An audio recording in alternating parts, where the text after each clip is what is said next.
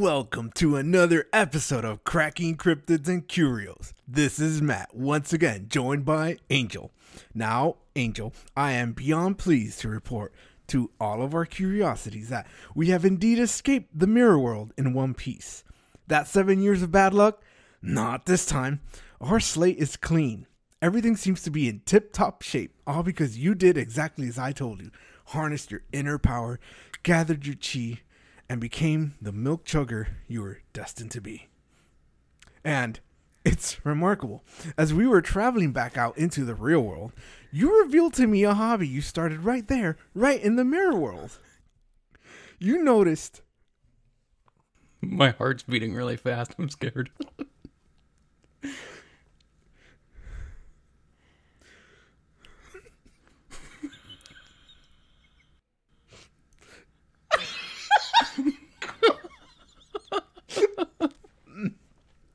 You noticed there are various locations that could have housed people, so you weren't around in what you called the Who Knows More Mandy Moore lore tour, attempting to provide fun Mandy Moore trivia for the folks. But as you told me, there were no denizens around, so you began to collect various artifacts from around the area and began making cheap imitations of Luk Thep dolls, the childlike Thai doll that translates to child angel, and are famous for bringing good luck. You clothe them, feed them, bathe them, sing to them, and even refer to them as your children. So, Angel, why did you decide to leave them all behind, strategically placed in front of mirrors?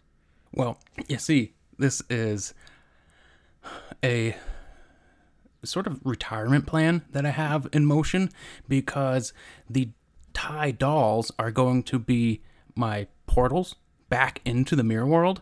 And I was using the Mandy Moore uh, lore tour as uh, sort of a front to be able to l- look into these houses um, because my plan is to become a mirror world slumlord. My objective is I have to get back there to build up my properties to then make them worse. So that's that's sort of where I'm going with it because So who's I mean I I, I got to retire here. so who's who's renting these places? We we know nobody lives there. Ah, the mirror world is where it's going to be at in the next 50 years. My God, have you seen where the world's going now? we got to get out of here. I never realized you loved the mirror world so much. My time there opened my eyes. I look into mirrors now and I see clearly. Are you are, are you sure this isn't the mirror world's influence on you? Perhaps there's some sort of evil. You know, s- since we've left, I've felt a weight on my shoulders, but that was lifted when I decided to become a slumlord in the mirror world, to go back and to bring people with me. So I don't know if that's, I'm going to take it as a good sign that something in me wants me to do that. It talks to me. I hear voices in my head. They say, become a slumlord in the mirror world. Well, I will not be one of those tenants. I'll give you a discount. We'll talk about this hmm. after. At least at least five percent off. I mean, I saw one of those dolls. They were kind of weird. They're, they're my little angels. And with with that being said, let's take a look at some of the news this week. In fact, we only have one article from uh, futurism.com It says head of NASA suggests that UFOs could be alien technology. That's quite a suggestion. During an appearance this week at the University of Virginia, NASA boss Bill Nelson made some eyebrow raising remarks about a possible connection between military sightings of unidentified flying objects and the search for alien life. I've talked to those pilots and they know they saw something and their radar is locked onto it, Nelson told the crowd at the university, which is where he got his law degree. And they don't know what it is, and we don't know what it is. We hope it's not an adversary here on Earth that has that kind of technology. That's an interesting analysis on its own, but look what he said next when he started directly speculating about the search for life beyond Earth. But it's something Nelson added during the wide ranging event. And so this is a mission that we're constantly looking who is out there? Who are we? How do we get here? How do we become as we are? How do we develop? How do we civilize? And are those same conditions out there in a universe that has billions of other suns and billions of other galaxies? It's so large I can't conceive it. Provocatively, Nelson even went on to conjecture that alien civilizations could be found in a parallel universe. Now, mm. there are even theories that there might be other universes, Nelson added. And if that's the case, who am I to say planet Earth is the only location of a life form that is civilized and organized like ours? Obviously, Nelson isn't claiming to have any specific information, and in all likelihood, he was just having some fun during a public appearance. It's also not Nelson's first time opining that there's almost certainly alien life out there somewhere. But it's worth con- contrasting Nelson's freewheeling style with that of his immediate predecessor, Steve Jurczyk, who was much more reserved and circumspect on the topic. Take this interview he did with Futurism earlier this year. You know, it's uh, hard to say, he told us with a laugh when asked about the search for alien life. But you know, part of the Mars mission is looking for past signs of life, and we're detecting planets around the other stars, right? With Kepler and eventually with James, the James Webb Space Telescope, and other missions, we want to do direct imaging of exoplanets, planets around other stars, so we're advancing our knowledge there. But so far, no aliens, he said. So, what do you think about that? About what Bill Nelson has so boldly stated? You know, Billy Boy is a guy that's been around for a while. He's getting his voice out there. And I don't like what he has to say. He's being pretty glib about what's out there. I think it's a front because they're like priming us to want to believe that if that these things are out there, but in reality, I think it's actually the government that is the one doing this, and they're just like playing coy that oh it's it's probably aliens. You know what? The the past 60 years you guys were right. We're the ones that were wrong. It's aliens. Yeah it's the government is covering it up by giving us the information they they think we want they think we think we want to know. So you think he's being glib. You don't think he's like he actually knows something then? You think he's just kind of like well, he knows that they're not aliens by saying they're aliens. because uh, he's in on it. maybe. I mean, it's Billy Boy. well, maybe, possibly, uh, maybe. Well, you heard it uh, here first.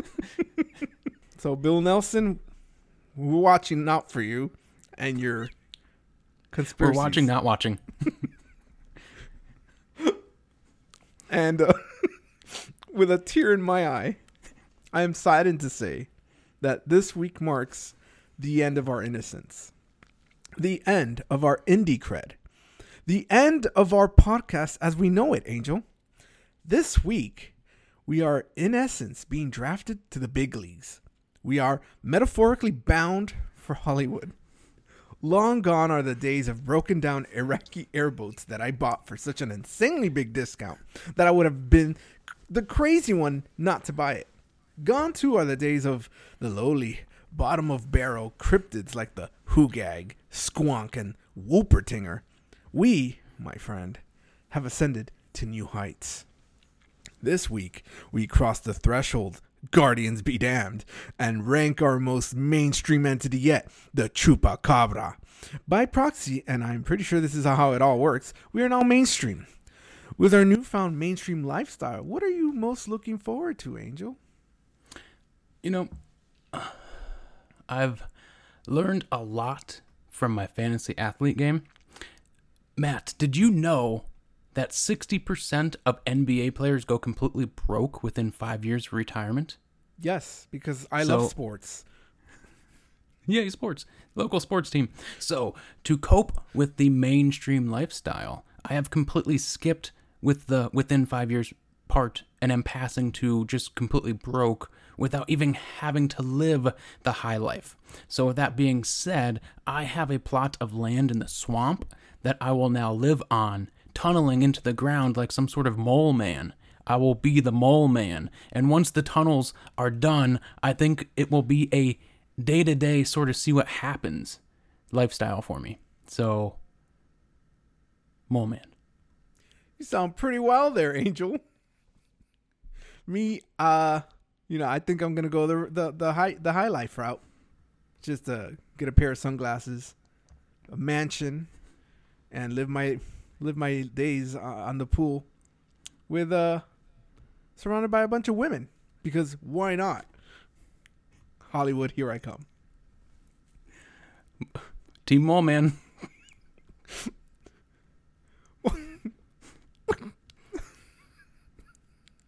So anyway, the truth. My my mole man people are gonna invade your Hollywood lot like that um those capybaras in Argentina or Chile, wherever it was.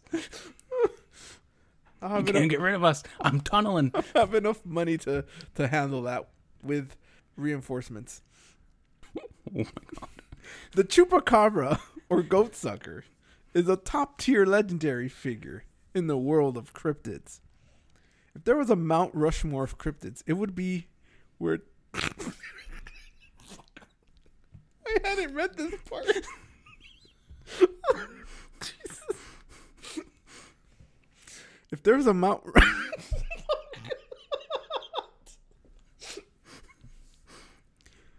If there was a Mount Rushmore of cryptids, it would be where Teddy Roosevelt is.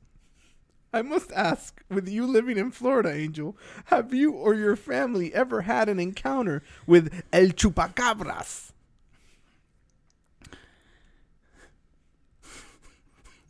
Teddy Roosevelt. you know, I asked my parents, and it's kind of odd because they don't want to talk about it.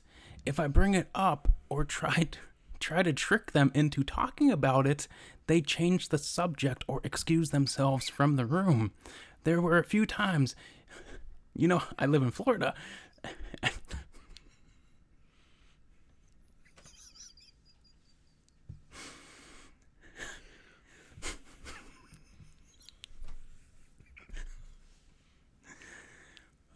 and I'd I'd hear noises. I'd hear really odd stuff outside my window, clicking noises and and shuffling like something was walking around. So one night, I was outside I was outside at this pull-up bar that I had in the backyard. There was this phase you and I we went through. If you remember this, it was called warrioring, Yes. where this concept from a book about how Spartans were the greatest human beings in history because of how fit they were. And we were just basically weaker creatures because we were not Spartans. So we wanted to be Spartans. It was basically a bro life workout book.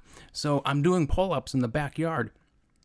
And I and I always hated going into the backyard because because there's a bunch of overgrown plants there, like insanely overgrown. And by by that I mean it, it really looks like a prehistoric landscape back there, like those little dinosaurs in Jurassic Park 2 that pack attack people are just going to run out and attack me while I'm doing pull-ups. So I'm doing some real really good pull-ups, doing my warrior pump, and I hear a rustling in the overgrowth, and I'm like, okay, no more workouts today. I'm gonna go inside. This shadow thing, them bullets out and out of the brush, and so I just hoof it. I hoof it back inside.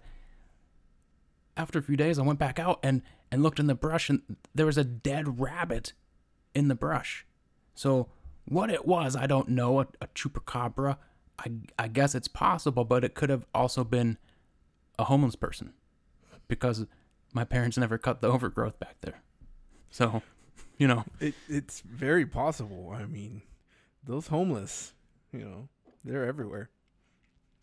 probably my walls.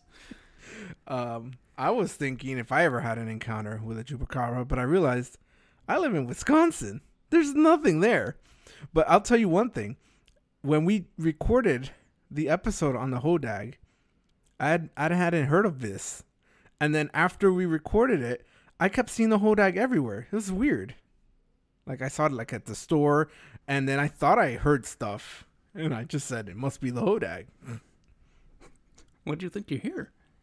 What did I think? I know I heard it, like a growling, Uh, and like, like barking. It was weird. How'd it bark? How'd it bark? Like,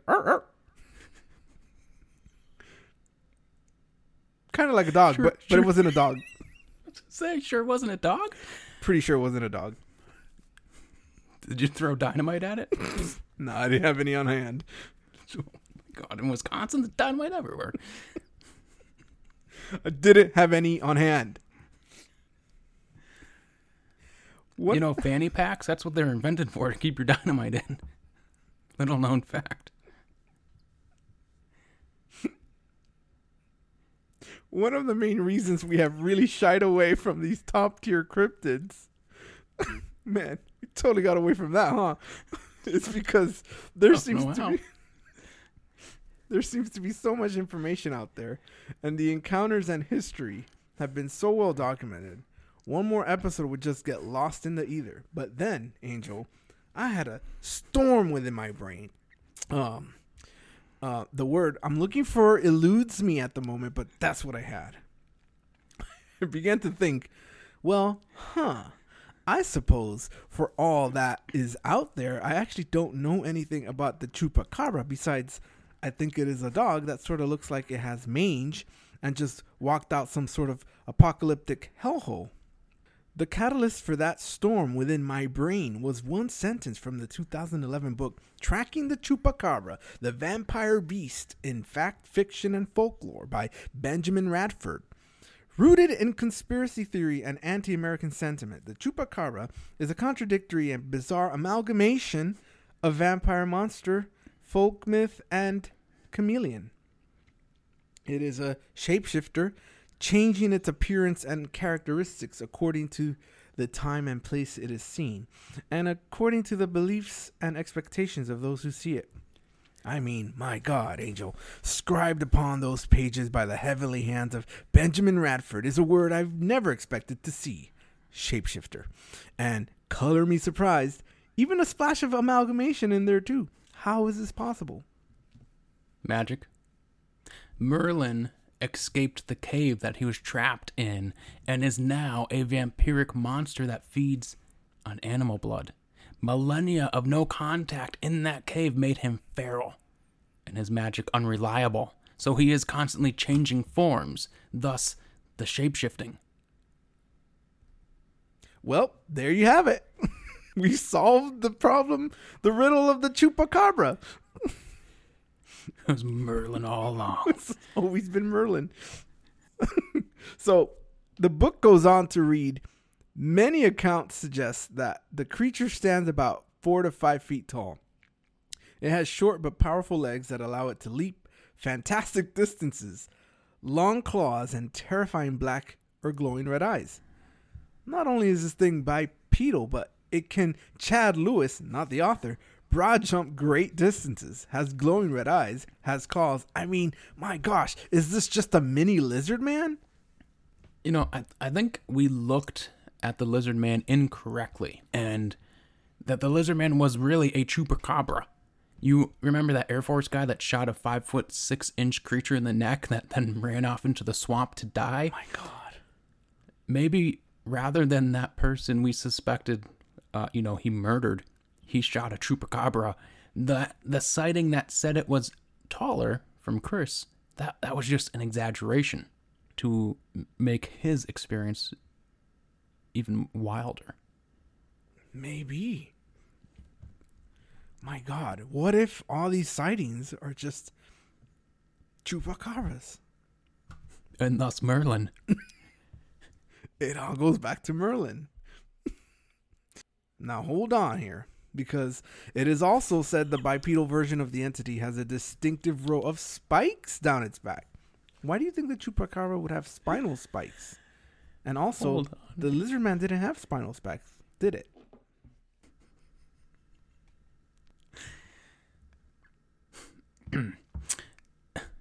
So this is potentially the scariest part, Matt. I imagine they serve the same purpose as something like a porcupine's quill. Not ones that set fire to camps, but they protect it from other natural natural predators, which begs the question what the hell is hunting the chupacabra? Uh, yeah, I was thinking it was like a stegosaurus. and I protected it from a T Rex or an Allosaurus. Yeah. That's Jurassic Park. Yeah. My Bible has taught me.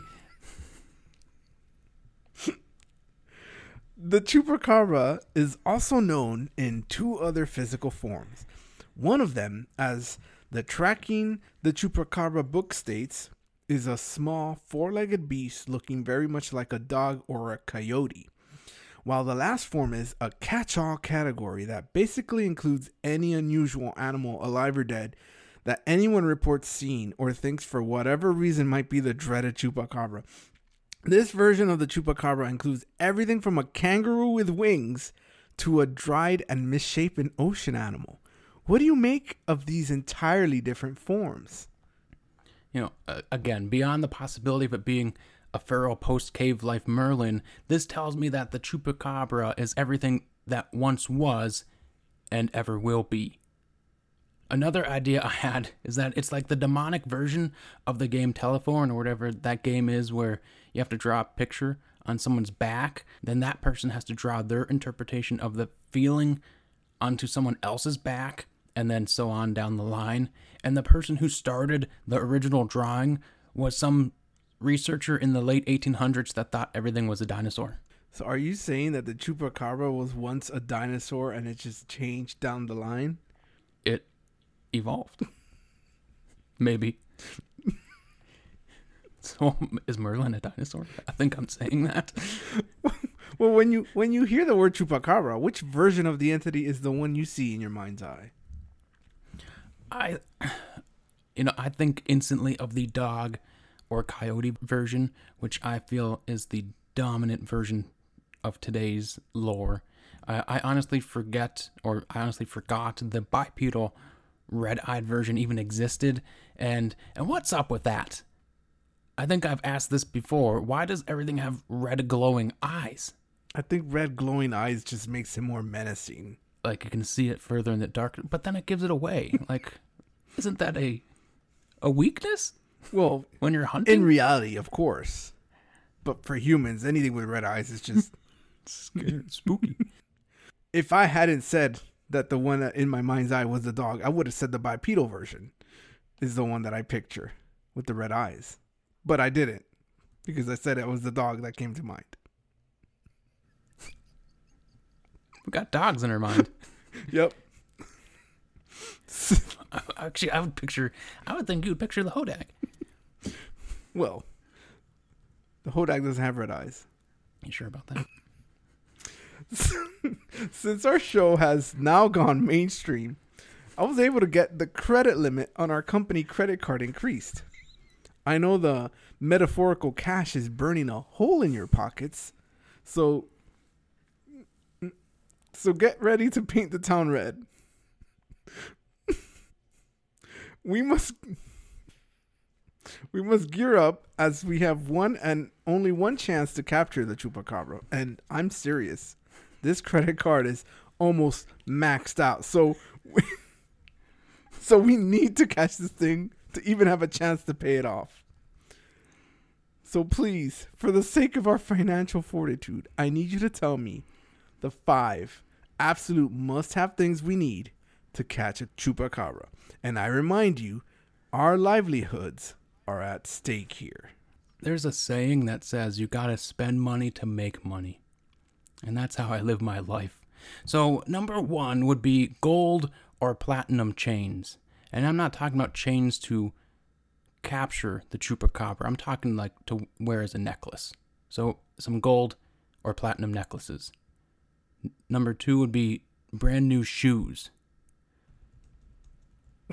Because we gotta look good. Yeah. Number three would be a truck that can have a trailer attached to it. Number four would be a really stylish overcoat that goes with the shoes and the chains. Number five would be a life size chupacabra replica that we use, which we say we caught, then we parade it around North America county fairs and charge people to see it, which we then carry around in our trailer attached to our nice new truck. That's what we need. Those five things, and only those five things. Mainly the gold chains. I need those now. Did you notice that all of those items com- combine unique. all of those items combine uniquely to become a vehicle that can help you even more to find the chupacabra. What? If you throw the gold chains, the shoes, the overcoat, and the life-size chupacabra into the truck, you could just go anywhere. That's the idea. You, you can't even use it to drive home Cotton Eye Joe's razor, the axiom that states for a chupacabra to have come from somewhere, the chupacabra must therefore go somewhere.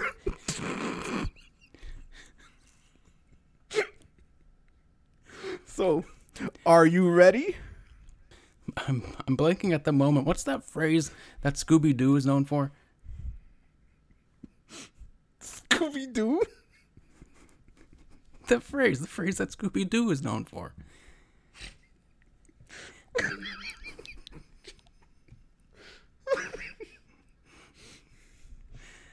My mind's blanking. That's why I'm asking you. So smart.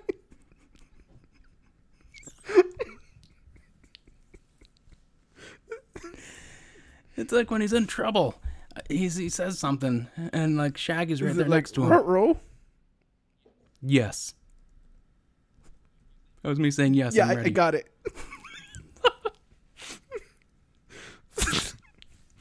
so where did the chupacabra come from?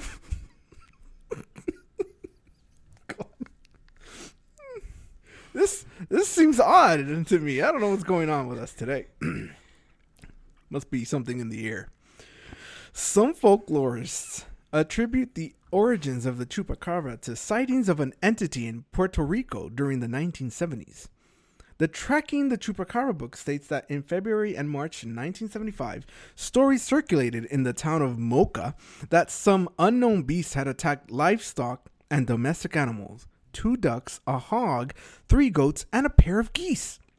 There was no trace of blood in any of the animals, in spite of the fact that the dead geese had snow white feathers, upon which the slightest speck of blood would have showed up immediately, wrote one reporter. The author goes on to state according to sociologist Robert Bartholomew, residents claimed that they heard loud screeches and or flapping wings coinciding with the attacks. Academics and police examined the carcasses and blamed everything from humans to snakes to vampire bats.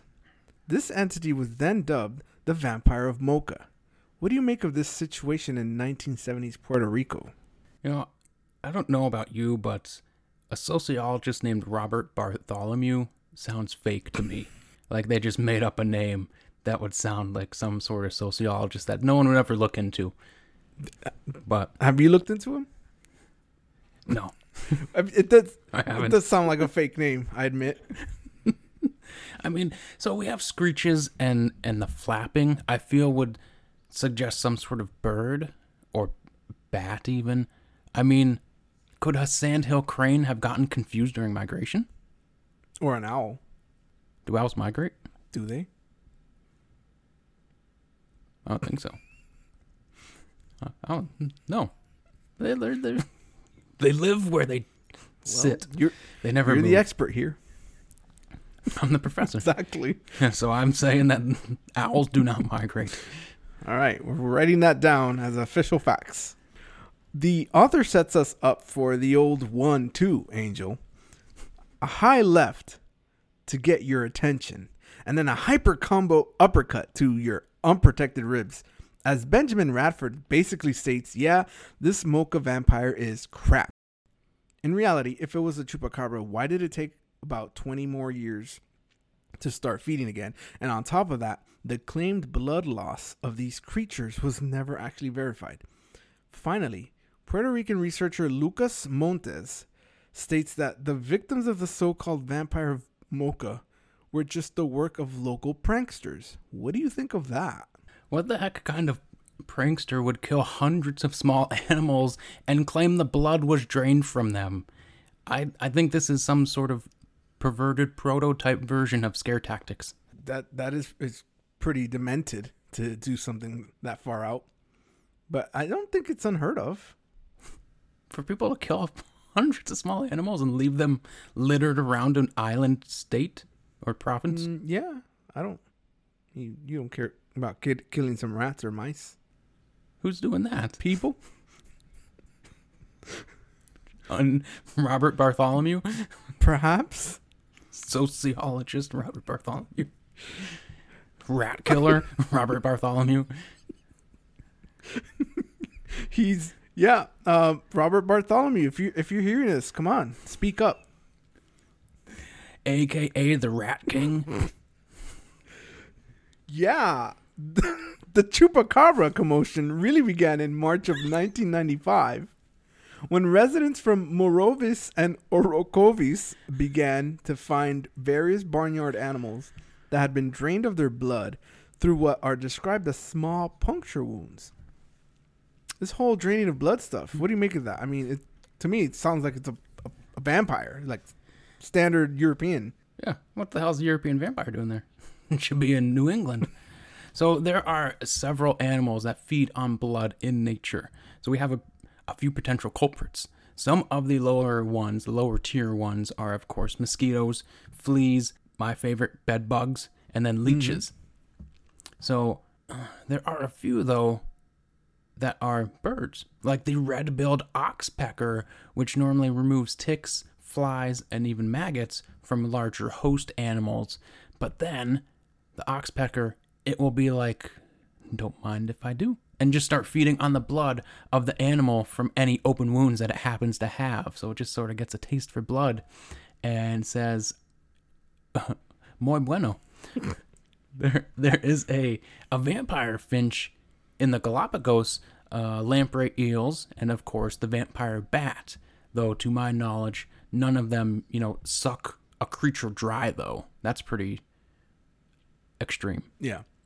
Uh, that first bird you mentioned, do you think it's just pulling off ticks and the wounds that are left behind? It's like that's what I'm here for. hmm It's like uh, a gold miner looking for a gold vein. He's just removing rocks, aka ticks, and then opens up the vein and he strikes it rich.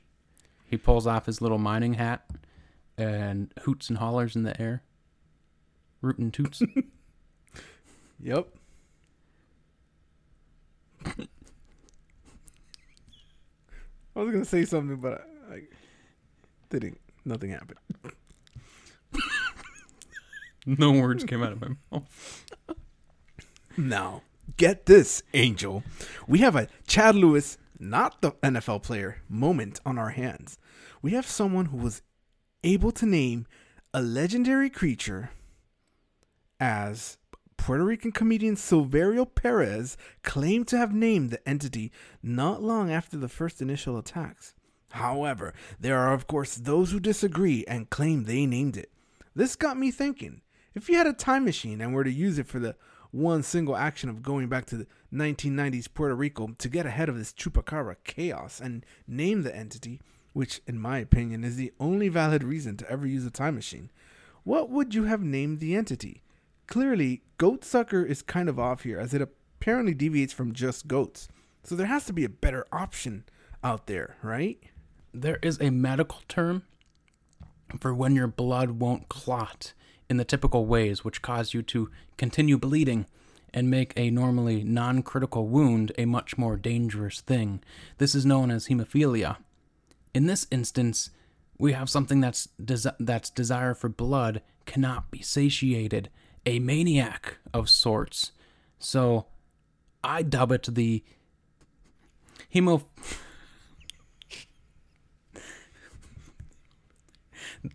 the hemophilmaniac. The hemophilmaniac. Okay. Oh. okay. How about you? Well, you know me, Angel. I like location based names of cryptids, as has been shown in the past. So, You have an affinity for them. too. And so I went with the the more the the tamer version of if you recall my Van Meter visitor uh, cryptid name.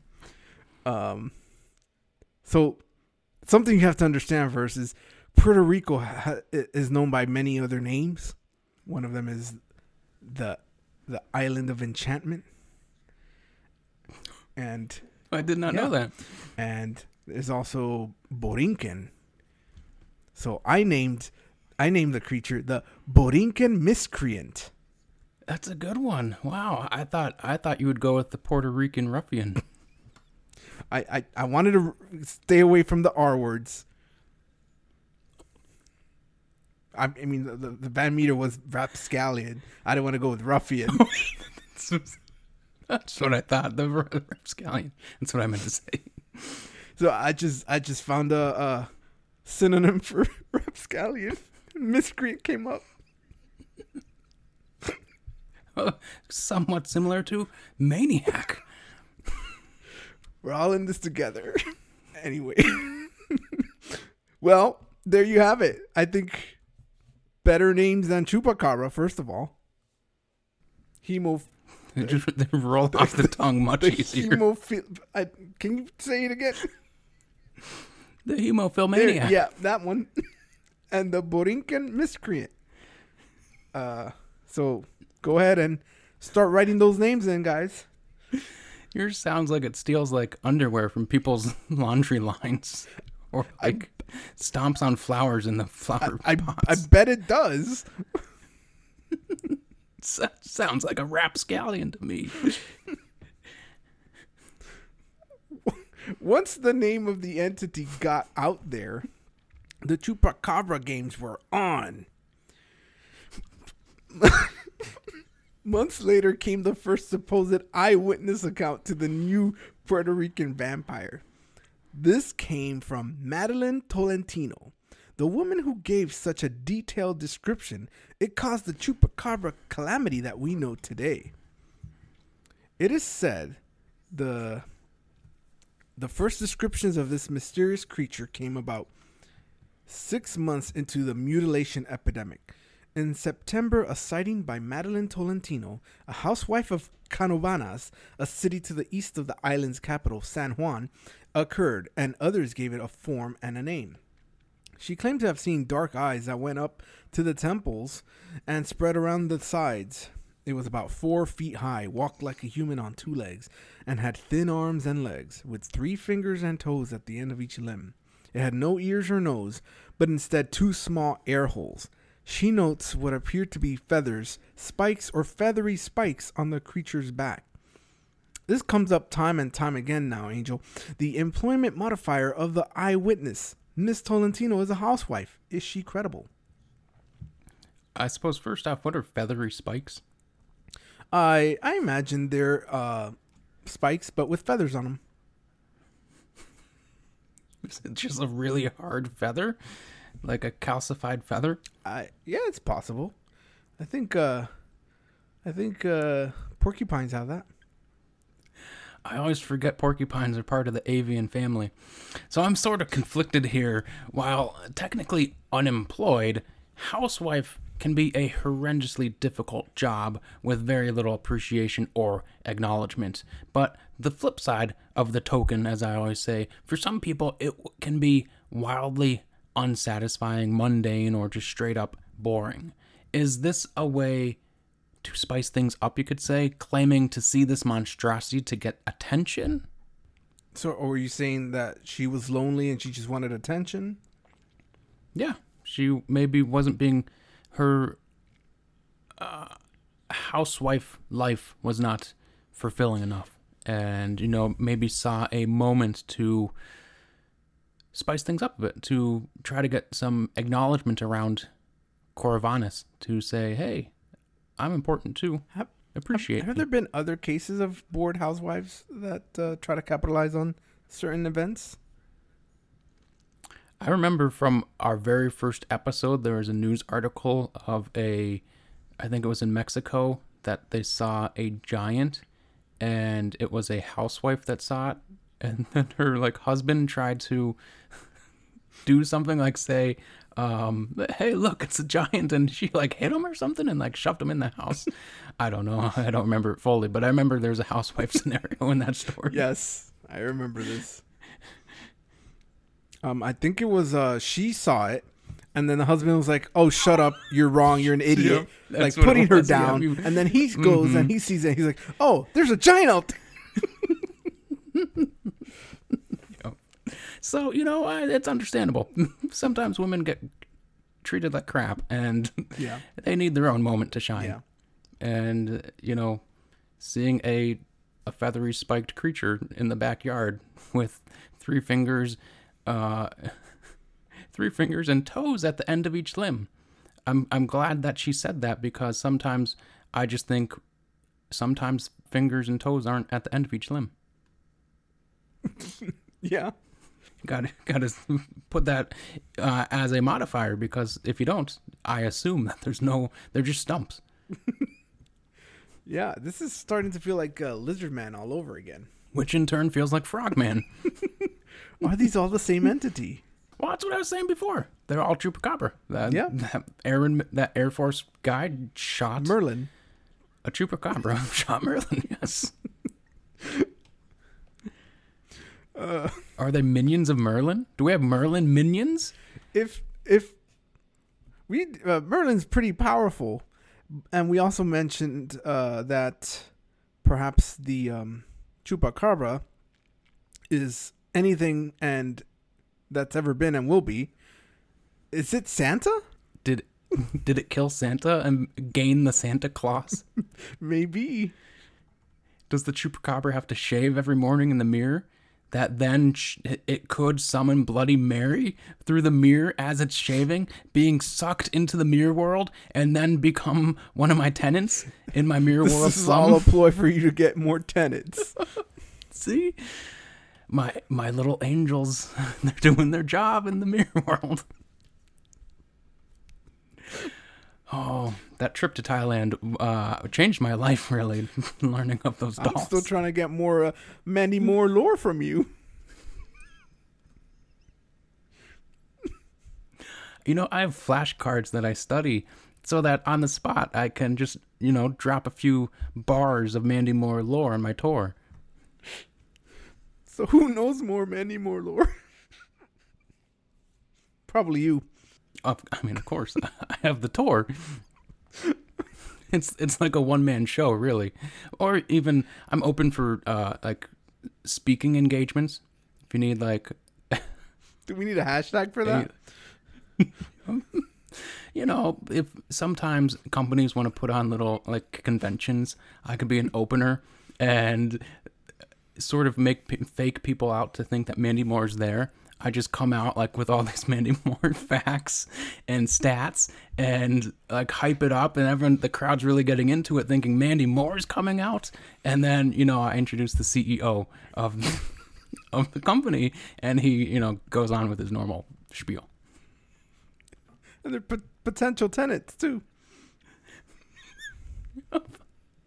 you know, I shake their hands, and I've I've been one of my other hobbies is sleight of hand. So I I just slip in a little a little angel into their pockets, and it goes home with them. And they when they're home, taking off their jacket, they put their hand in their pocket, and they're like, "What?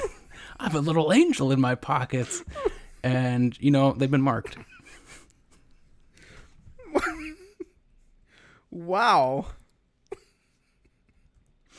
And then I chug a gallon of milk. Well, uh, getting right back to it, reports on this eyewitness account, you know, um, Miss Tolentino, um, then become the catalyst for the chupacabra to apparently spread like a wildfire around the world. It spread from one geographic area to another. And the first thing that popped into my head was former presidential candidate Howard Dean when at a rally he said, Not only are we going to New Hampshire, Tom Harkin, we're going to South Carolina and Oklahoma and Arizona and North Dakota and New Mexico and we're going to California and Texas and New York and we're going to South Dakota and Oregon and Washington and Michigan and then we're going to Washington D.C. to take back the White House. Yeah. I think the the ghost of Macho Man Randy Savage just possessed you, Howard Dean. Well, it, what I hear is reports of the chupacabra were like, Not only are we going to Puerto Rico, we're going to Mexico, Madeline Tolentino, we're going to Chile and Brazil and Florida and Arizona and Argentina and Colombia. We're going to Nicaragua and Dominican Republic and we're going to Panama and then we're going to Russia to drink all the farmyard animals' blood. Yeah! How can one entity make such a whirlwind tour in the span of several months to a year? Angel. If not Merlin and his broken magics with a K, I liken it to the great cicada awakening a few months ago. So tens of thousands to hundreds of thousands awakening out of the ground all at once. In this scenario, we have chupacabras coming out of the ground like Night of the Living Dead. Say it goes back to some ancient landmass like Pangea.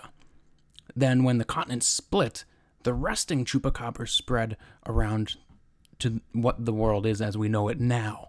Beyond that, I think it's just some sort of, it's just something that really draws people in. The whole mystery of carcasses being left behind, supposedly drained of blood. You know, it's it's intriguing. I suppose, but chupacabras coming out of the ground? You saying that they don't? I I mean, I guess we don't really know, huh? Maybe I'll find some in my mole man tunnels once I retire. You better start looking. Get my chupacabra meter out. ding ding ding ding ding ding ding ding ding ding ding ding. There's a chupacabra. What if you befriend the chupacabras? I suppose more potential tenants. So you're just gonna get them just to join But the mirror world with you. mm-hmm. I mean, gotta make that moolah somehow. So what? i- I'm curious. What are they paying you in? Whatever they can find. Little like uh, trinkets. I like trinkets. Um, sometimes just like candy gold coins. I like Yeah, those. you like candy? Um, some, you know, the ones my favorite tenants just give me circus peanuts, bag after bag of circus peanuts, and paid in rent. So, you know, I'll be the size of Santa Claus by the time I'm dead. Is that your goal? You want to become Santa Claus? You know, I suppose when I'm walking floor to floor, collecting my rent in person, because that's what I'll be doing uh, in my bathrobe, just rapping upon their doors like some. I'll be the monster in their world, showing up at their door, uh, ready to collect. And um, yeah, I, I think I'll look like Santa Claus. I think soon Bloody Mary will be scared of you. she might be a tenant. You know, if she falls in some hard times, I got a room for her. So, and you know, I have my my Santa sack so they can just drop their candy in my in my, my sack. Oh boy, we've opened a can of worms here. It's the rent sack. Throw it on in, tenants. One of the telltale chupacabra signs is that a descent is that a dis- of one of the telltale chupacabra signs is that of a desanguinated carcass. On his blog, our boy Dr. Karl Shuker summarized several aspects from Benjamin Radford's Tracking the Chupacabra book of what makes the remarkable bloodless corpses very much an unremarkable occurrence. Angel, it's almost like having a magic trick ruined. It's like Dr. Karl Shuker is the masked hmm. magician from the 90s just spoiling magic tricks on primetime TV. Shuker states that first off, so many of the documented accounts are actually second, third, or even fourth hand accounts. When you are that far removed from the original eyewitness account, the credibility of the situation goes out the window. Similarly, the so called bloodless corpses found are actually never investigated by anyone that is medically trained or has any experience with any sort of forensic work. Claims of corpses drained of their blood are not scientifically substantiated and are ultimately unreliable. Shuker then details that when a body dies, regardless of it of it regardless if it is human or animal, rigor mortis sets in and it is then accompanied by livor mortis, a lesser known process in which the carcass's blood soon begins to settle via gravity in the lower underneath areas and coagulates there, both inside vessels and in tissue surrounding vessels from which it has leaked. This only takes a few hours at most. If a carcass is cut open and little to no blood emerges, this is due merely to the fact that it has had time to become fixed in the tissues and clotted. In short, the blood is still there, but it has simply dried up and its water content evaporated. A lot of good summarization there from Dr. Karl Shuker. What do you make of this sort of debunking in, of the bloodless carcasses attributed to the chupacabra, uh, Angel? It, it all sounds very reasonable to me. So who am I to doubt the sugar? So, so you believe you believe that this thing doesn't exist? Then it was just it's just all scientific uh, processes. I didn't say that. What I would say is that it's not draining them of all of their blood as is usually reported. That it's uh, it could be still out there, you know, drinking the blood. It's just not taking, you know, an entire cow's worth of blood. That thing would be uh, would pop. Be so large. That much blood. It wouldn't be able to run away. It wouldn't be able to get back into its ground tunnel. Yeah, I guess that's true. Uh, It would take how how long would it take to drink a cow's entire body's worth of blood and not vomit like projectile vomit from the amount of liquid you just drank? well, I think any liquid you're gonna uh, stop at some point. Doesn't matter if it's Mm-hmm. blood or not. Although blood has more what protein and fat content. It's pretty can be pretty thick too, Yeah. Like a malt milkshake of blood. I don't know. I feel like you're convincing me, but I'm not so sure. I think I think there's to, to drink blood, right? yes. So, with the chupacabra craze spreading throughout Puerto Rico and then the world, where has the chupacabra gone? One would think that with so many reports and eyewitness accounts, he must still be out there, right? The sightings of this creature spiked in the months to a year after the original Tolentino encounter. I wanted to spotlight a couple from the Tracking the Chupacabra book to get a gut reaction from you, Angel. The My gut's full of blood. so we'll start with number one, the Chile incident. Chilean newspapers ran articles by prominent UFO researchers researchers who claimed the military had found three chupacabra eggs in Chile's North Atacama Desert and through top secret clandestine genetics experiments in collaboration with the American government, of course, had hatched new chupacabras. It is stated that the chupacabra's material was then turned over to NASA as Chilean radio programs have accused NASA of creating the creature in a lab. How about that? I mean, the big, the top of the episode, we spoke about old Billy Boy mm-hmm. and what he was potentially doing, and it just fell right in my lap. It's it's like a present was just gifted to me here to to make my point for me. So, have you ever heard of the concept of psyops, where the government can leak stories or pushes ones out there into the mainstream media that sound absurd? The idea is that, well, this is so absurd. Why would I ever believe this?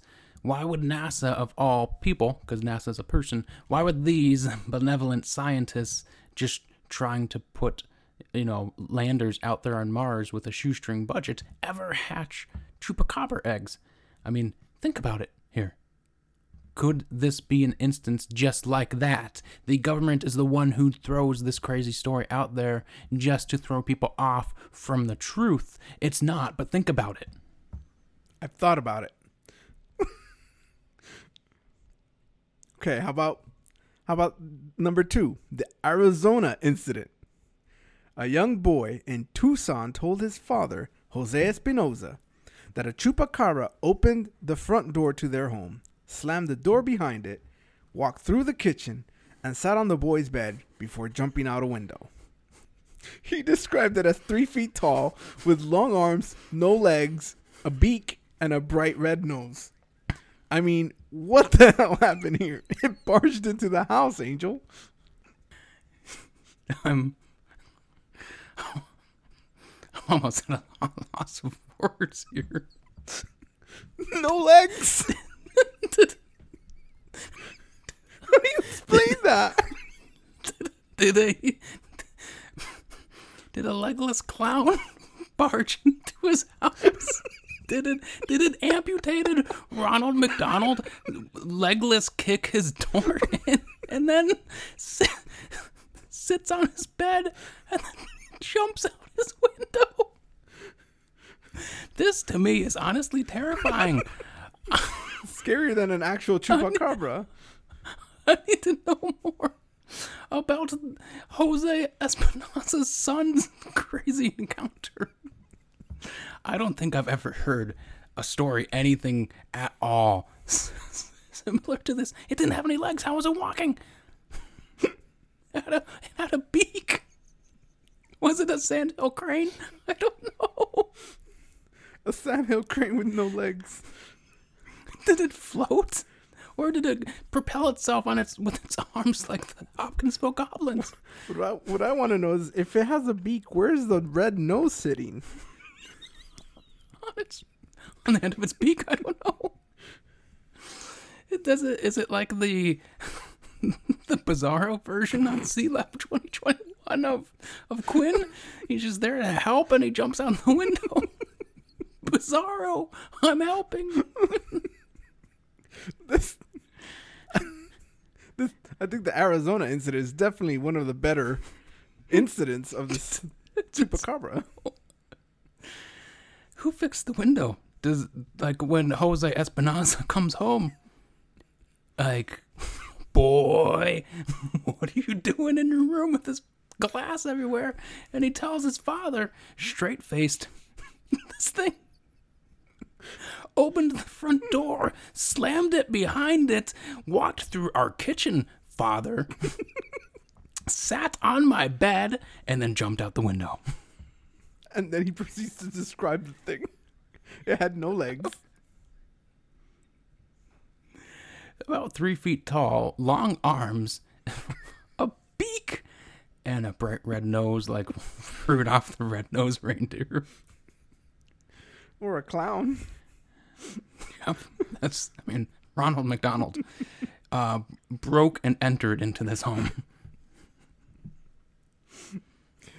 But like the the amputated Ronald McDonald, one potentially that could live in my s- mirror world slum, sounds like a perfect tenant. You know, there's this X Files episode, um, where it deals with this Indian dude who has no legs, and he wheels himself around on a like a skateboard type thing, and he has magic powers.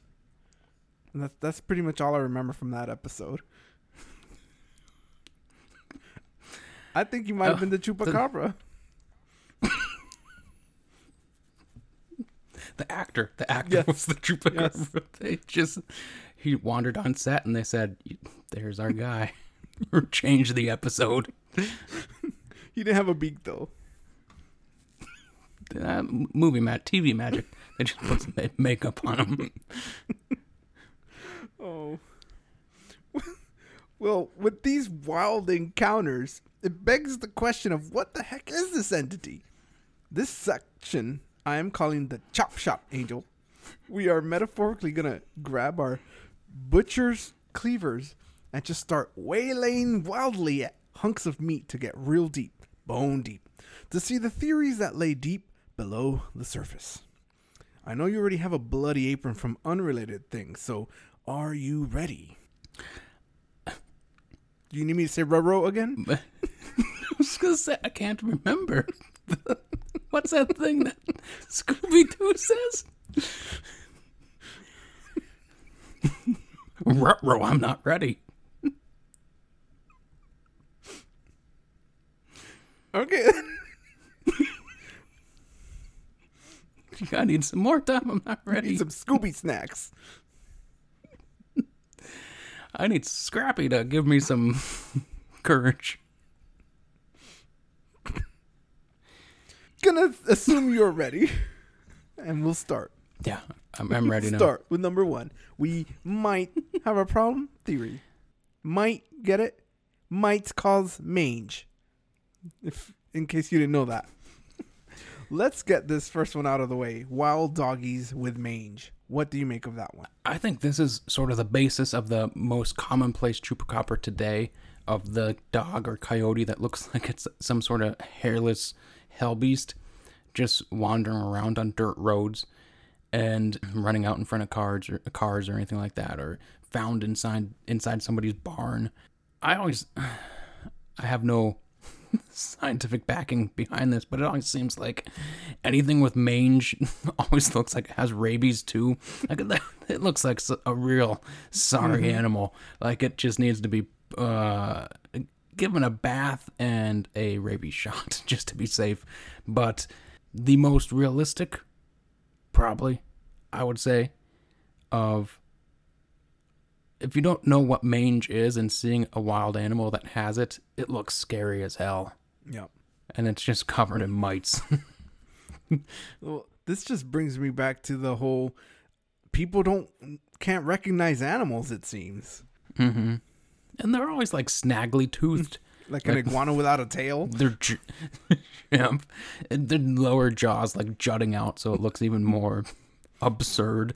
Probably because it ha- it's injured mm-hmm. and like the the jaw broke at some point and it healed weirdly, but like that. And then on top of all that, it got mange.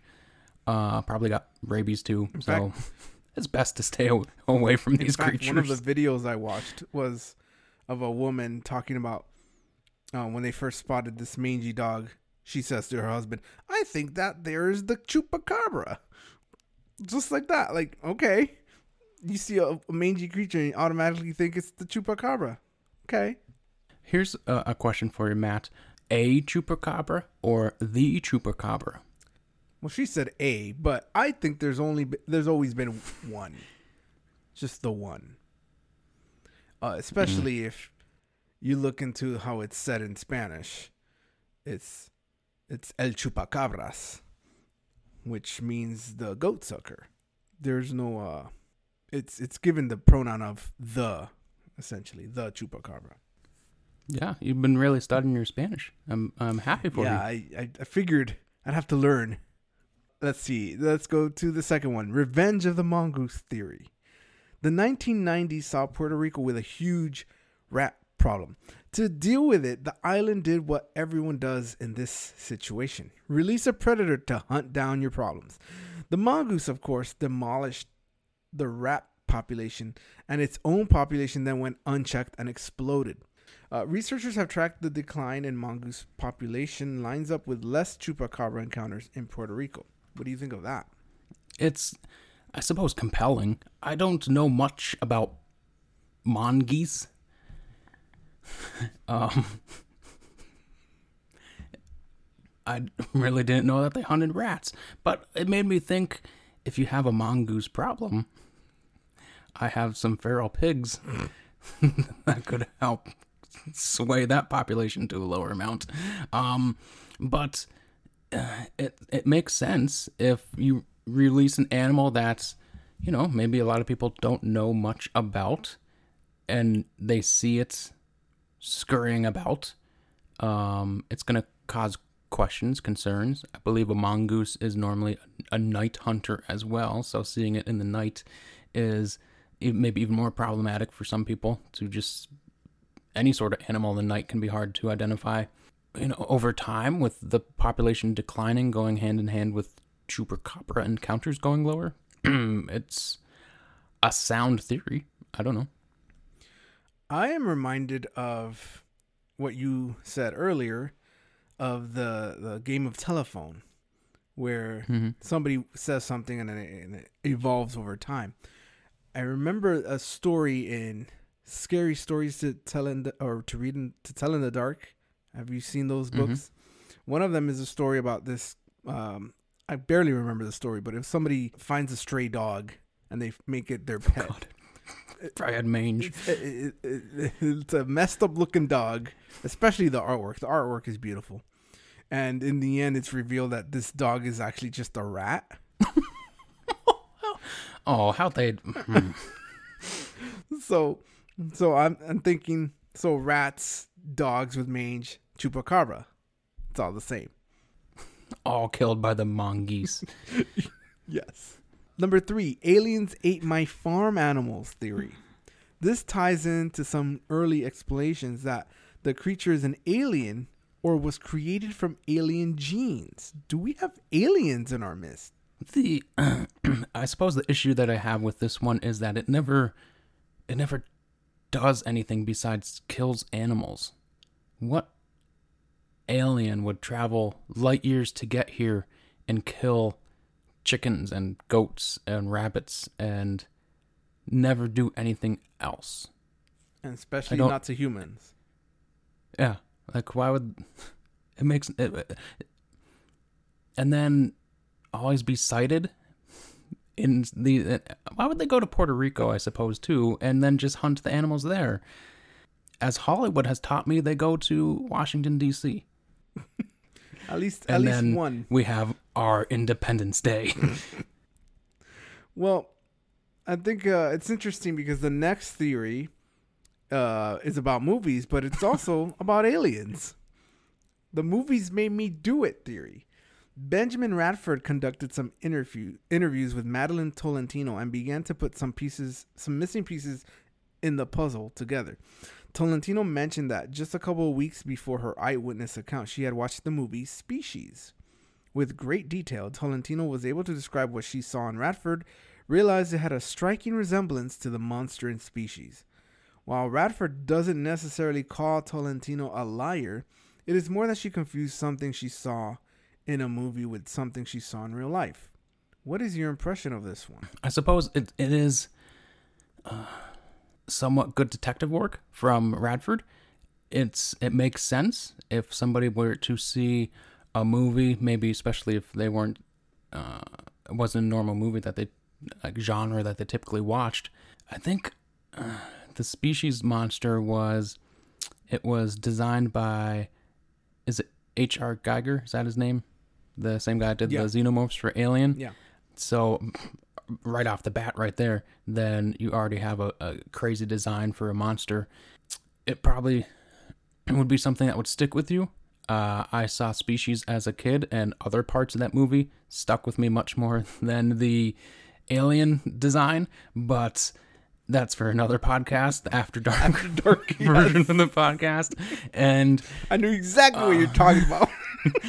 and um, you know, it it makes sense to me. Another theory that is very very plausible, and it all coming down to Miss uh, Tolentino being the one that sparked a lot of this chupacabra calamity, as you said earlier. I, I like the I like the theory. It's a very um, interesting theory. It's not something I don't think we've ever seen before in the show. Yeah, um, and I've looked at the renditions of the f- the bipedal version of the chupacabra, and it just looks like uh, typical gray aliens, but with Mhm. added features like spikes and red eyes and claws. Mm-hmm. A little bit, little like uh, teeth, Yeah, pointy teeth. Yeah. maybe they're from the same planet. Or grays or chupacabras, They're, they they evolve into them. which in turn, Merlin is a gray. Is Merlin an alien? It'll explain his magic, and then it wouldn't be magic with a K anymore. It'd just be uh, space science. Space science. that's that's uh, how they explain um Thor and Thor. mm-hmm. Anything else you wanted to add, Angel, before we head on to the rubric of power? Yes. So, one thing I have some major beef, some beef with when it comes to the Tracking the Chupacabra book is that the author states a goat sucker is also referred to in the writing of Aristotle, though no serious researcher would suggest that the Greek philosopher who died in 322 BC was referring to the chupacabra. Well, I take offense to that because that is exactly what I am doing right now. I'm not sure if I'm just driven by spite at this point in my life, but come on now. Now we got to see what connection we can make to Aristotle. So, in his History of Animals book, written in 350 BC, my main man Aristotle was dropping some truths. Hard truths. He sets the stage with this. The fact is, the nature of man is the most rounded off and complete, and consequently, in man, the qualities or capacities above referred to are found in their perfection. Hence, woman is more compassionate than man, more easily moved to tears, at the same time is more jealous, more querulous, more apt to scold and to strike. She is, furthermore, more prone to despondency and less hopeful than the man, more void of shame or self respect, more false of speech, more deceptive, and of more retentive memory. She is also more wakeful, more shriek, more shrinking, more difficult to rouse to action, and requires a smaller quantity of nutriment. Did you know that? I, I, I know. As was previously stated, the male is more courageous than the female, according to Aristotle, and more sympathetic in the way of standing by to help. Even in the case of mollusks, when the cuttlefish is struck with the trident, the male stands by to help the female. But when the male is struck, the female runs away. So, I mean, who am I to argue with Aristotle? All these things that he observed in life, Well- in his glorious life. I mean, Aristotle has kind of a mi- history with uh, misogyny, but continue. no way. I don't believe that for a, a single moment. You're you're acting like the cuttlefish that's running away right now. So one of his points that Aristotle makes is what he phrases as all creatures are at enmity with the carnivores and the carnivores with all the rest, for they all subsist on living creatures. Basically, each animal is at war with some other animal, a predator and its prey. Aristotle then reveals to the world the, goat sucker.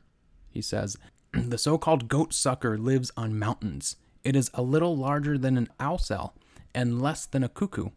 It lays two eggs, or three at most, and is of a sluggish disposition.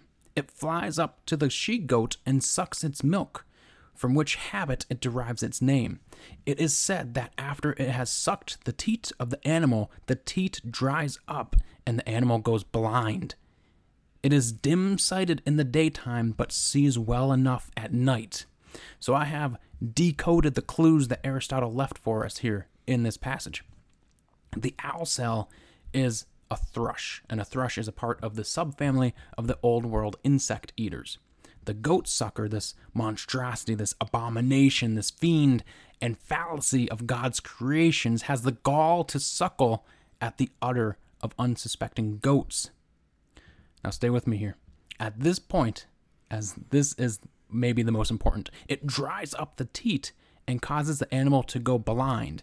It takes what it wants, suckling the milk like a man possessed, robs it of any further milkings, and inflicts blindness upon its prey. I know you know where I'm going with this next because this is how I live my life. You see, in essence, the goat sucker was the original milk chugger, my friend. What we have here is an issue. The goat sucker makes any udder it suckles. It suckles from as dry as my elbows. They're like sandpaper, man. The goat sucker, the goat sucker must just grind them against things.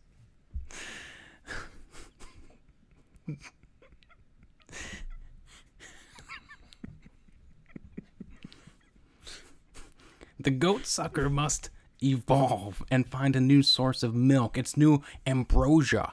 Feel what I'm saying? So, over the centuries, it has evolved. How do birds birth their young? In eggs. Now, think back to, to earlier when the Chilean stories of finding chupacabra eggs. Eggs! No chupacabra is laying eggs. That's literally insane talk. But the goat sucking bird? There are probably entire rookeries of their eggs. You see, there is only so much milk to go around. You and I don't have the proper milk supply for such gluttonous fiends. But what does every animal have? Blood. By converting to blood sucking, boy, oh boy. Now we got the goat sucker of today. An animal with an endless supply of food. Now, blood, of course, is nowhere close to the caloric quality of goat milk, which explains why they must drain possibly the entire animal and move on for more. Ladies and gentlemen of the jury, I rest my case. The bird Arist- the, the bird Aristotle was actually referring to is the eastern whippoorwill, and they don't really suckle goat udders and make them go blind. They just, you know, eat insects, and people in the past were just really confused about the world. But it's a possibility. A very entertaining possibility. I don't know about that. But you're right. Um, there's there is no bird that's going around. I mean, you're implying that the bird had evolved from drinking milk to drinking blood. Well, because it's it was going to eat its only source of nutrients out of the world. Uh, over time, there's only so many things that you can get milk from. If it eats them all, then you got like a, a vampire issue. I think it was like 30, 30 days of night or whatever it was, um, where like the vampires take over the world and they just like keep humans uh, alive in basically tubes to keep their blood going Yeah. and then and then the humans rise up.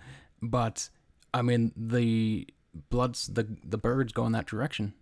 There's only going to be so many udders out there to suckle on, and um, they got to convert, convert to blood. Well, this may have been your naughtiest sounding theory yet. There is a lot of teat. Maybe too much, too much teat. Uh, there's never enough. That's what I always say. TMT, too much teat. Well, with all that being said, I think it's time we head over to the. I just had another thought. no. the uh you know the milk chugging part of my life Yeah. Who could forget? uh, in uh, it's very near and dear to my life very big part in one of the newer star wars movies when they find luke skywalker um there's a part Chugging where blue he's like if he drinks the milk straight from the udder i mean that might be a bucket list item for me you know, Tom Green's done that. Yep. He looked like he was having a lot of fun. So, I mean, both Luke Skywalker and both Tom Green looked like they're having fun. Good enough for me. That's that's a good enough uh, pooling source of people that look like they're having fun to say, yes, I will have fun if I Maybe drink your straight from the udder. can pay you in milk. They just have their own cow inside their inside their rooms. I'm like showing the rooms like here is your bathroom, here is your living room, here is your cow room. Feed it well cuz I drink a lot. just feed it circus peanuts. Let's let's get into the rubric of power, shall we? So, for the Chupacabra rubric of power, for the first category, power, what did you give it, Angel? It's I think stealth abilities are possibly off the charts. Has anyone actually seen it eating anything? I don't I don't remember I didn't see any stories of it in the in the moment feeding. It's always either like running away or you find it the wake of its hundreds of dead animals that it leaves behind.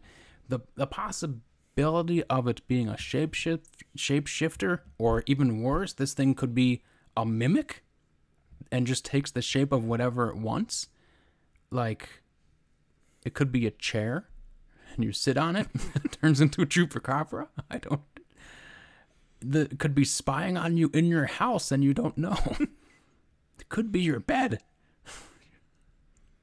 and then it just clops you Like in like a man eating cartoon tree? style. yep, like our man eating tree. Yep. So I gave it a three and a half for powers, just because it seems to be, you know, not strong at all. I no one says the chupacabra has superhuman strength. Mm-hmm. That's that's insanity. And I mean, it's all stealth based. and it's always just scampering away. It's like a little um to bring it back to Ronald McDonald, it's like the hamburglar just running away with his hamburgers and you can't catch him. Although I think he gets caught all the time, so that's not a good comparison. Well, I did a little uh, something a little different because uh, there's so much information on the chupacabra, and considering it's a fairly recent cryptid, I think it's astonishing the amount of information that exists out there. Uh, but I found a website that lists its powers and weaknesses. oh, Yeah. And and before I list them, I'm also going to mention that that book um tr- uh tracking, tracking the, the chupacabras. yeah. Um it, it says that it can un- it can understand Spanish, which is I guess uh, an ability. So it just inherently knows language, but only Spanish. Yes. The the example given the example given is that a woman um witnesses it and she's not impressed. She's like, "This is this is the chupacabra. Like, what is this?" And then like insults it to its face, and it kind of like hid its face in its wings because it was ashamed of what she had said. So, do you think it knows like the more conversational, like Latin American Spanish, or the conversational, uh, Spain proper Spanish? Oh, definitely Latin American. it it also knows the profanities. It says the book says. Oh yeah. Oh, so so of the powers listed on this website, it says it can do hypnosis. Skunk ape, anyone? Uh, My God. it says some report. Is the skunk ape a chupacabra? it says some. covered in hair. Well, the skunk ape does have red glowing eyes, doesn't it? Mm-hmm. Some reports. I mean, mm, Merlin? Anyone? yep. It says yeah. It says some reports claim the chupacabra's red eyes have the ability to hypnotize and paralyze their, uh, its prey. To do what? I suppose then just suck your blood. Yeah. But it's never. It's never after humans. Yeah. It's it's a you know, it's not aggressive towards humans. It also has a verminous verminous bite, so that I guess it uh, when it bites, it's also producing a venom. I don't know where that came from, but it's there. What? it's got an infectious bite. So it says here if a human came in contact with its fangs, the vix- the victim would also be, you guessed it, transformed into a chupacabra's. No. That's right. It's got, it's got its own claws bite. a bite a bite claws. and despite what you said, it's listed here as having enhanced strength. no. Is the chupacabra like flipping cars out there in the world? Not only that, but it's got um, Mega Man abilities. says the chupacabras can copy its victims' abilities. What? It has well, like what abilities? If it's eating like a chicken, what abilities does a chicken have? it has the capability of flight. Uh, it says it can reproduce without a romantic partner and lay eggs, so that that uh that tracks. It's a bird. It's the whippoorwill. And that it can heal wounds with no exceptions. So it's, Its own or other people's wounds. its own. so right there, I mean, I'm, I'm giving it a four, but the weaknesses I took into uh, account. Apparently, it's afraid of water because it doesn't know how to swim. It, What? it would be destroyed by sunlight if exposed. What? It would die if shot by shotgun. What? Only shotgun shells. Fire burns the chupacabras. what if you? What if your shotgun had flame damage? I mean, that's extra death right there. So even though the the chupacabras can uh, has a venomous bite, it also can be affected if a another venomous creature bites it. It's so it's not impervious to bullets or venom. No. Okay. And the, my favorite weakness is the last one listed. It says brute force. Strong blows to the chest and head will most definitely kill it. Just, you know, thrust kick it in the chest and kill a chupacabra. I'm working on my squats now to get some real good and thigh power. funnily enough, with all that in place, my calculations ended up coming out to be exactly what you gave it, a three and a half. Wow, we're on a the same mirror wavelength. So what do you have for detectability? You know, this may be controversial, but at first I thought, dang, most of the reports are just the aftermath of it feeding. But then it's like everything is being attributed to it. Like you, like you said earlier, the lady saw it, the dog with mange, and she's like, "There's the the chupacabra." uh, like regardless of it actually, if it actually does anything, everything is attributed to it. It's like I said, everything that once was and ever will be is the chupacabra. the like we didn't talk too much about it in the the different forms of it, but uh, some explained it like a a kangaroo with wings. Uh, what the hell is that? I don't know. it's uh, the the um Jose's son that the legless thing with the beak and red nose. That's a chupacabra. It's like if, if you don't know what it is, just call it a chupacabra. So because of that, that hurts its detectability in my eyes. It's like you don't care what it is, it's a chupacabra. You don't know what it is, it's a chupacabra. If you if you think you know what it is, it's a chupacabra. so a one is what this thing needs. It's what it deserves. Um, I have similar thinking as you. Uh, I, I agree with everything you've said, but I also take into account that uh, the mongoose have lowered, helped lower the sightings over the years. So I what think if the mon what if the mongoose is the thing that's hunting the chupacabra and that's why it needs its uh bikes back spikes maybe protect itself from mongoose packs. So because uh because I think the uh, chupacabra sightings have been going down, I think that raises it up to an uh, uh, adequate level of detectability. So I give it a 2 Mhm. Yep. So what do you have for uh, lore and mystique? So uh, the idea that so many different encounters can be attributed to it, while insane, it is kind of neat that it gets. It's what 1995 is when it really started Yeah. blowing up, and that's not that long ago. Like, regardless of the situation, the chupacabra did it. It's like. It's our new like the joke. The Simpsons did it. Chupacabra did it, and We've talked. We just talked about the legless creature that barged into the kid's house, slamming doors, sitting on his bed, jumping out his window.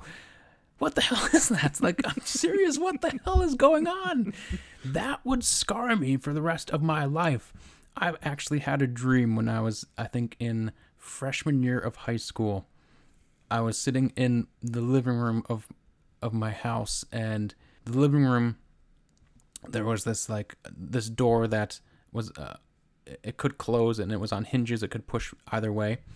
And uh, for some reason it was like swinging open and close open and close. And then through there was the kitchen and into the back of the kitchen was the like the back door to a patio.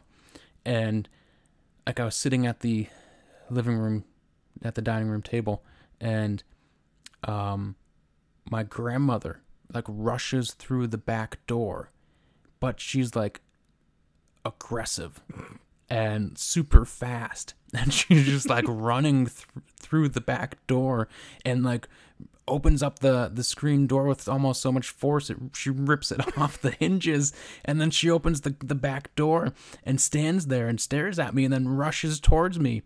And then like the the um that door was then still like pushing back and forth and she, charges through that door at me and like jumps over the table at me and it's like this 80 year old woman running towards me. That scarred me and it was a dream. I don't know where the dream came from.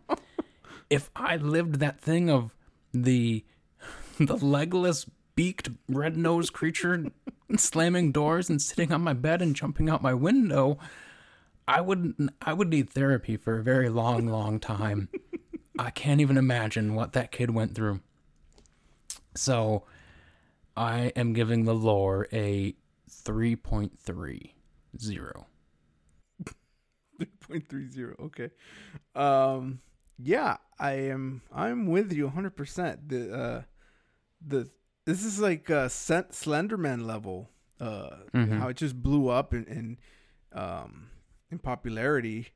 But I think I think the what's interesting about the chupacabra is that it's become it, it's become an established cryptid, whereas with Slenderman, people still kind of acknowledge that it just has internet origins. Mm-hmm. Um, you know, th- there's the unfortunate incidents that happened with Slenderman and and the and those the girls, but that was like that was it. You know, we don't hear any more of it. But with the chupacabra, there's it's just like now people can cite it and be like, "Oh, I saw something," and nobody really say, says anything like, "Oh, I saw the Slender Man the other day." Yeah, so it's uh, I gave it a three. Yeah, I think I think it's safe to say that the chupacabra is on the same tier, like tier one, Bigfoot.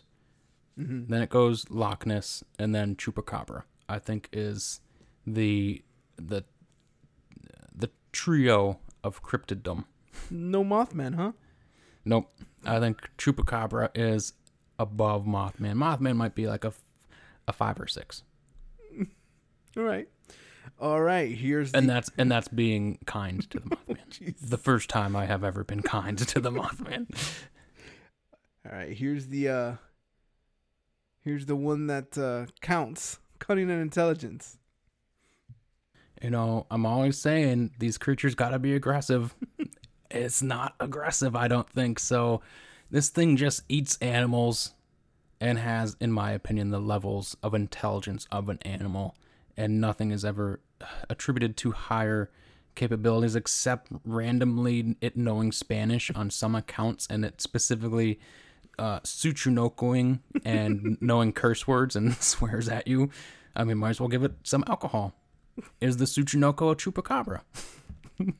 Rolling down the hill and and vanishing away like Merlin can do. so uh, I am giving it a one in cunning and intelligence. Man, that's pretty controversial. I went the the other direction. Um, What? yeah, you said it yourself. He understands Spanish. I mean, not many, Well, according to like one woman, not many creatures can understand any spoken language. It, it feels shame because it, it heard the words and it felt hurt. Um, it it it, how do you know it felt shame? It purposely doesn't target humans because it probably knows that humans are dangerous. Um, so it knows it's only going to attack animals that that it, and, and it's not attacking them just to attack them, and it's using them for sustenance. Um, and if it is Merlin, then come on, it's got to be hyper intelligent to begin with. This is Pharaoh Merlin. He has he's been in the cave for millennia. He has his wits are no longer about him. His magic is wild. Well, in any case, I gave it a three point five. You would. And how about pop culture? And there are so many movies about the chupacabra. It is the perfect, the perfect sci-fi original monster of the week m- movie. It's uh, one interesting though, though thing that I found about it is that typically Hispanic films um, they tend to treat the chupacabra as a comedic entity rather than uh, Hollywood films or indie films in America that treat it as um, like a more sinister or serious monster on the hunt for, I would imagine, some sort of uh, teenagers to young adults that are out partying and they wander into Chupacabra's territory and become its prey Mm-hmm. because, uh, you know, Hollywood's going to make it super aggressive. so, Yeah.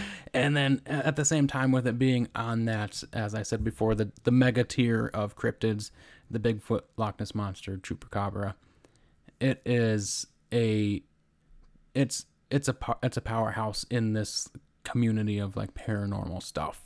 Everybody knows it. You, you, people know the word, and like it brings an image to your head. It's not a Hodag. Like, what the hell is that?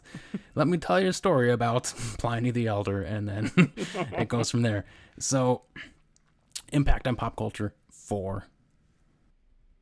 Yeah, um I'm with you there with the in terms of movies. I don't think the impact on pop culture is that impressive. But but you know how I do. I got my my my beers here and there's quite a few of them.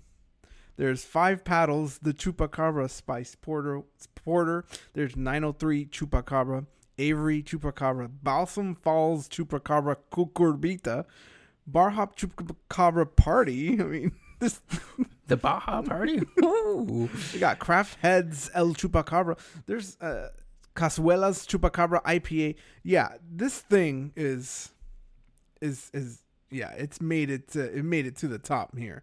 But I don't know, there's something about it that I feel like it's not quite in everyone's consciousness still. It's it's almost like on the margins. It lingers there. It just needs the push to that memory to come back. Yeah. So I had, you know, I gave it a 3.998.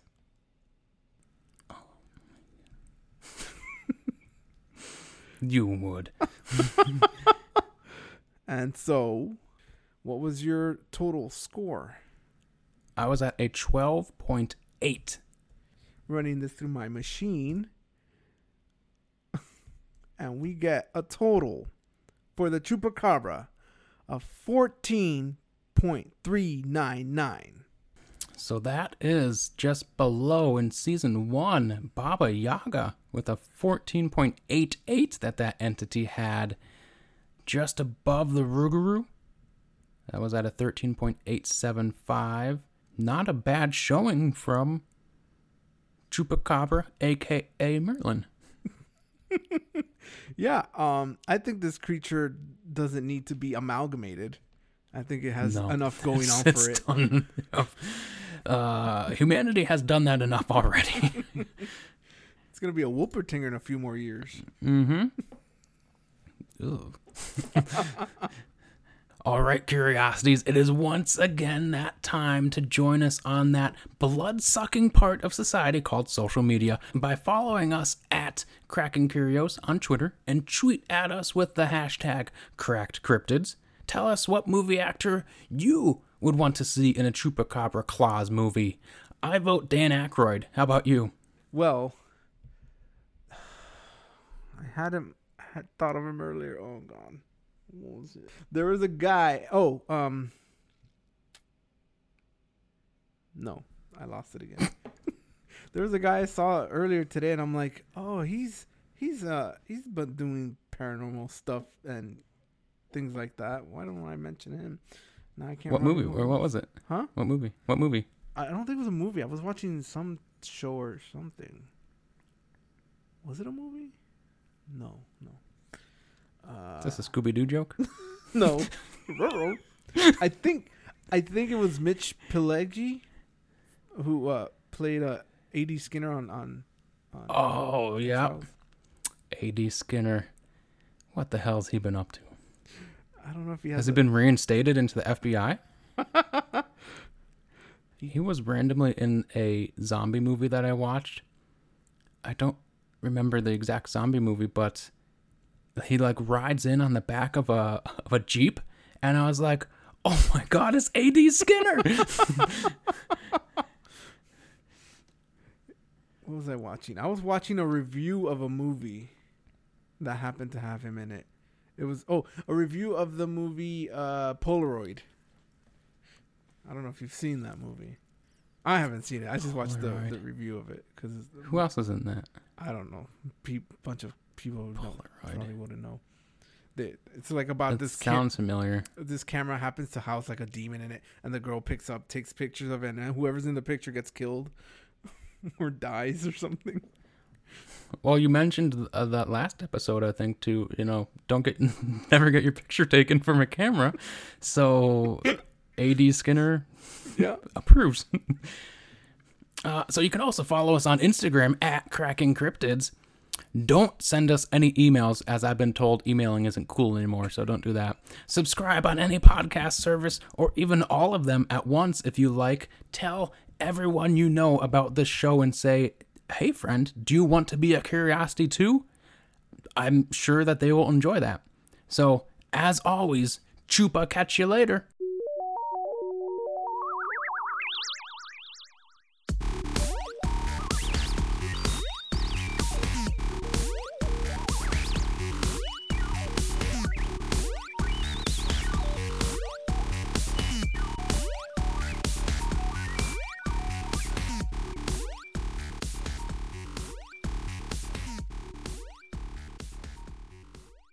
This has been and I am actually traveling back into time production.